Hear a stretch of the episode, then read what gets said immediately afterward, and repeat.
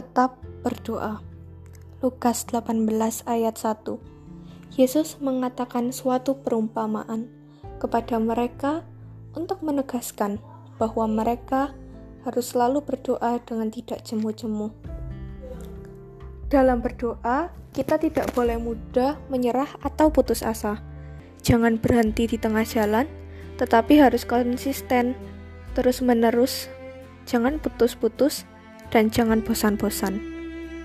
Dalam perumpamaan tentang seorang janda yang datang kepada hakim untuk membela kasusnya, Yesus memberikan alasan mengapa akhirnya hakim tersebut mau menangani kasusnya.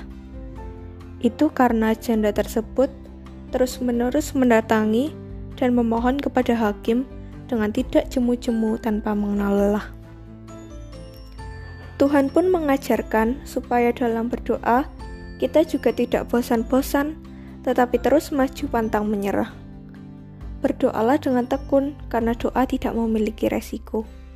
Teruslah berdoa sampai doa saudara dikabulkan Tuhan. Karena itu, hendaklah kamu saling mengaku dosamu dan saling mendoakan, supaya kamu sembuh. Doa orang yang benar, bila dengan yakin didoakan, sangat besar kuasanya. Yakobus 5 ayat 16. Doa yang efektif, berdampak dan ada kuasanya.